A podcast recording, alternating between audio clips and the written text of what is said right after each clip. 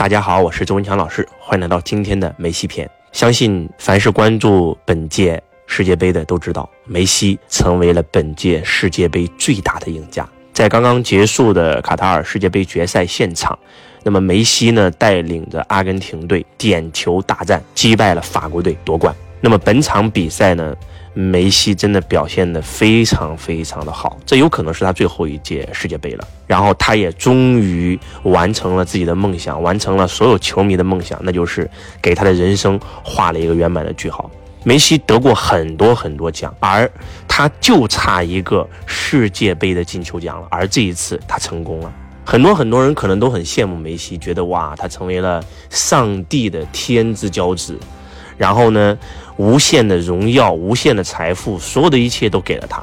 但是，当你真真正正去了解梅西的时候，你会发现，上帝对我们每一个人都是公平的。梅西，他曾经是一个被人抛弃的病孩子，他曾经得过病，这个病呢叫侏儒症，在整个球场，他几乎是个子最矮的那个人，所以他曾经被 N 多人唾弃，被 N 多人认为他一定不行。但是，他是一个有史以来获得金球奖最多的足球运动员，他是一个从侏儒症到足球巨人，到当世球王的人。此生他有七百七十八次出场，六百七十二次进球，六次欧洲杯的金靴奖，六次世界足球先生，七次金球奖，八次金甲金靴奖。他的成长必定要承担比常人更多的痛苦。他的成就必定要付出比常人更多的努力，而他的伟大不至于球技。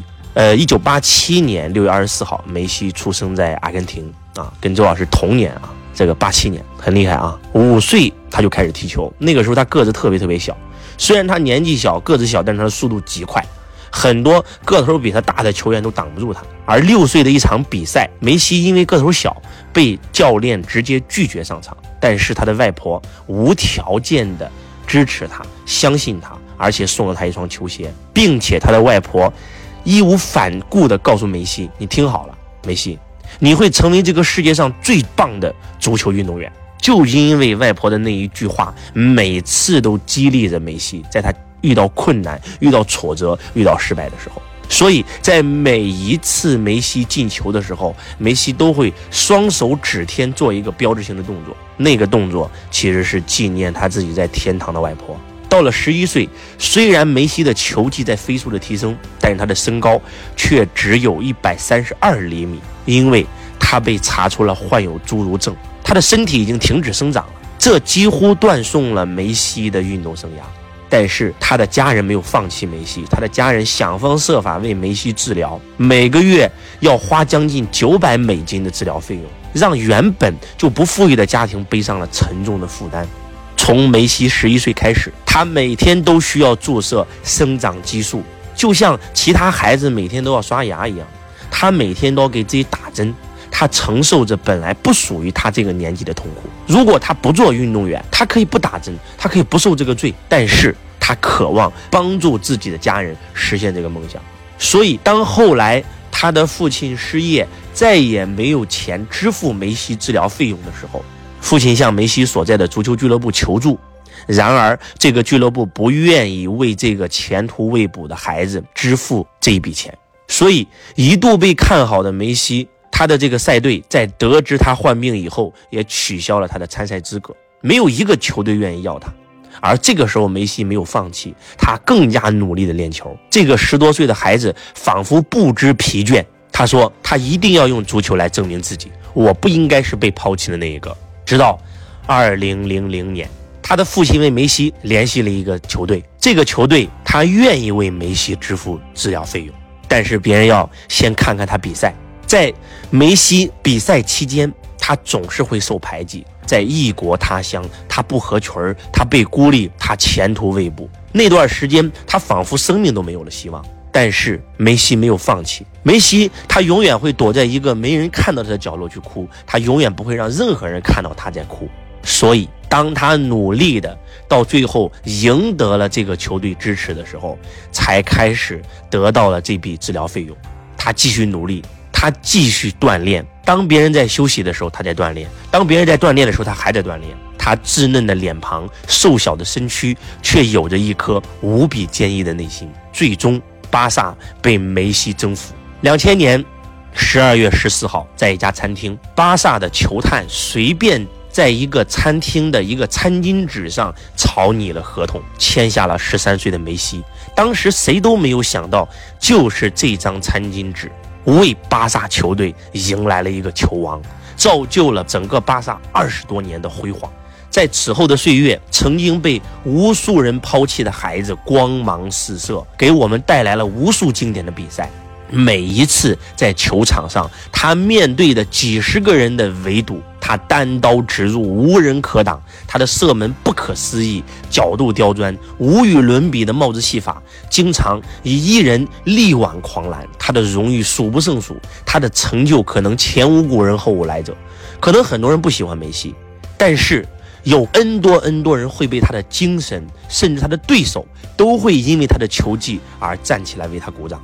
那那么多人为什么会喜欢他呢？不仅仅是因为他出神入化的球技，更是因为他付出了比普通人更加多的努力，因为他在不停的与命运抗争，才赢得了伟大的胜利。因为他的纯粹，哪怕他遭到了恶意的犯规，甚至遇到一些别人对他的不理解和一些攻击，他从来不会抱怨，他会迅速的爬起，他不会去骂对手。他不会骂裁判，他只会拼命的踢好自己的球。有这么一句话，梅西仿佛这个人，他从来不会与人较劲儿，他只会与球较劲儿，他从不抱怨。也有人说，梅西最让人敬佩的地方，就是在那个声色犬马的世界，到现在为止，他十几年前喜欢的那个女友，至今还在他的身边。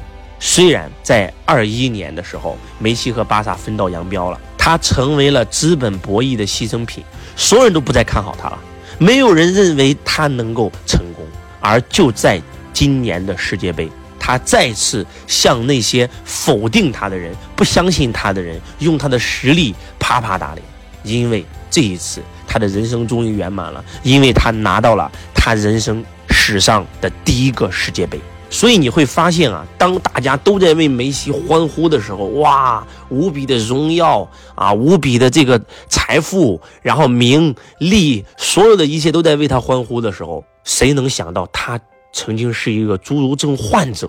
谁能想到他付出了超乎常人努力，他才获得了今天这样的成就？我记得在周老师的课程现场，我曾经讲过这么一句话，我说每一个人生下来。他都有一个使命，这个使命就是他的轨道，也是他的天命。他一旦做的事儿就是他使命内的事儿，他将会获得天赋天赐。但是如果说他没有做他轨道的事儿，他可能会遭天谴。就像梅西一样，他生下来就是踢球的。如果他不去踢球，他可能会像很多人一样碌碌无为。但是就是因为他进入了他自己的赛道，所以他整个人生完全的开始发光发热了，成为了当世的球王。很多人会认为。总是拿 C 罗给他做比较，但是经此一役，我相信 C 罗没有办法跟他做比较了。他成为了当之无愧的球王。那么，我们要想让老天要让你成功，除了给了你一个使命以外，他一定会给到你一个方向。那个方向就像一个指南针一样，它会让你找到你的使命，让你找到你的轨道。那是什么呢？那就是你的梦想。每一个人都有梦想，包括梅西。他在看到足球的那一瞬间，他就升起了这个梦想，就像科比第一次看到篮球一样。呃，科比和梅西有一个共同的朋友叫小罗。那么小罗可以这样讲，他也是人类非常顶级的一个球员，甚至是梅西的一个老大哥，甚至是梅西的亦师亦友的一个朋友。那么有一次，当小罗把梅西带到科比面前，指着科比说。嗨，科比，我要给你介绍一个人类有史以来最伟大的球员。然后这个时候，科比看着他说：“人类最伟大的球员不就是你吗？”小罗说：“不不不，他比我优秀的多得多。”当科比第一次见到梅西的时候，科比就认为这个孩子将来一定会成为球坛上那个最闪闪发光的那个人。所以你会发现，梦想很重要，梦想就是指引你找到轨道的那个方向，就像科比第一次看到篮球一样，就像梅西第一次看到足球一样。那为了让我们去实现我们的梦想和我们的使命，那么上天还会赐予我们一个特殊的技能，那个技能是什么？就是我们的天赋。很多人会认为天赋在道法术器里应该属哪个呢？是不是应该属于道呢？啊，或者属于法呢？其实不是。周老师的课程里面把天赋放到了术这个位置。有人说，老师天赋不就是很厉害吗？就像科比打篮球不就是天赋吗？就像梅西踢足球不就叫天赋吗？那为什么天赋你说是个术呢？因为天赋赐给你以后，如果不练，不好意思，你是不可能成功的。就是你会发现，为什么梅西能成功？因为在巴萨训练的时候，教练经常害怕大家呢晚上不好好休息。啊，所以呢，每一次晚上都会在这个十一点钟以后去检查宿舍，每一次检查发现都没有梅西，因为梅西还在偷摸训练，所以每一次教练在后来去检查的时候，都要把梅西先把他从赛场上拉回来，然后把他扔到这个呃宿舍，然后看他睡觉。他就是这样的人。科比也是一样，对吧？科比被称为洛杉矶凌晨四点的太阳，这个习惯坚持了几十年。所以，在这个世界上，没有人是可以随随便便成功的。当我们看到这个梅西的光芒万丈的时候，当我们看到科比的光芒万丈的时候，当我们看到周老师在台上光芒万丈的时候，你一定要明白，我们是付出了常人不愿意付出的努力和心血，才造就了今天这样的成就。很多人为什么一事无成呢？要不就是没有找到轨道，要不就是没有升起梦想，要不就是他明明有天赋，但是他不去锻炼啊。他不去努力呀，就像我们刚才故事里讲到的小罗一样。那小罗是非常厉害的，小罗被称为什么篮球精灵啊？被称为梅西的老大哥呀。那他是在 N 多年前就已经大满贯了啊，甚至可以这样讲，他被称为那真的是人类有史以来最伟大的球员。但是到最后呢，对吧？执迷于夜店，然后犯法，然后被抓，然后入狱，然后呢，到最后只能够没球踢了。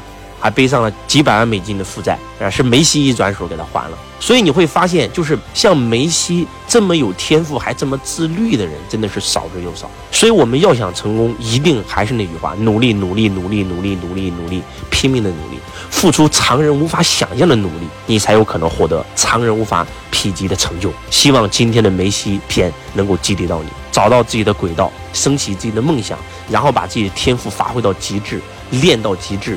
拼搏到感动自己，努力到无能为力，你才能够成为你那个领域的王，你才能够成为你那个领域的神。我是周文强老师，我爱你，如同爱自己。